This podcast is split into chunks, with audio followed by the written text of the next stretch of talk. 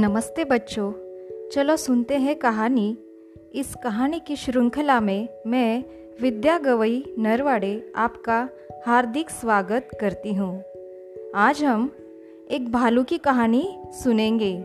कहानी का नाम है, भालू ने खेली फुटबॉल। सर्दियों का मौसम था, सुबह का वक्त। चारों ओर कोहरा ही कोहरा।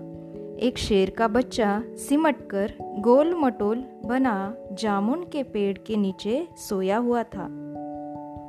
इधर भालू साहब सैर पर निकल तो आए थे, लेकिन पछता रहे थे। तभी उनकी नज़र जामुन के पेड़ के नीचे पड़ी। आँखें फैलाई, अकल दौड़ाई। आहा, फुटबॉल! सोचा, चलो इसे खेलकर कुछ गर्मी हासिल की जाए। आओ देखा, न ताव। भालू जी ने पैर से उछाल दिया शेर के बच्चों को। हड़बड़ी में शेर का बच्चा दहाड़ा और फिर पेड़ की एक डाल पकड़ ली।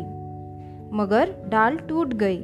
भालू साहब जल्दी ही मामला समझ गए। पछताए, लेकिन अगले ही पल दौड़कर फुर्ती से दोनों हाथ बढ़ाए और शेर के बच्चों को लपक लिया। अरे यह क्या? शेर का बच्चा फिर से उछालने के लिए कह रहा था। एक बार फिर भालू दादा ने उछाला। दो बार, तीन बार, फिर बार बार यही होने लगा। शेर के बच्चों, बच्चे को उछलने में मज़ा आ रहा था, परंतु भालू थककर परेशान हो गया था। ओह, किस आफत में फंसा।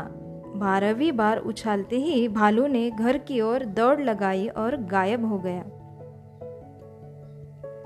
अब की बार शेर का बच्चा धड़ाम से ज़मीन पर आ गया, डाल भी टूट गई।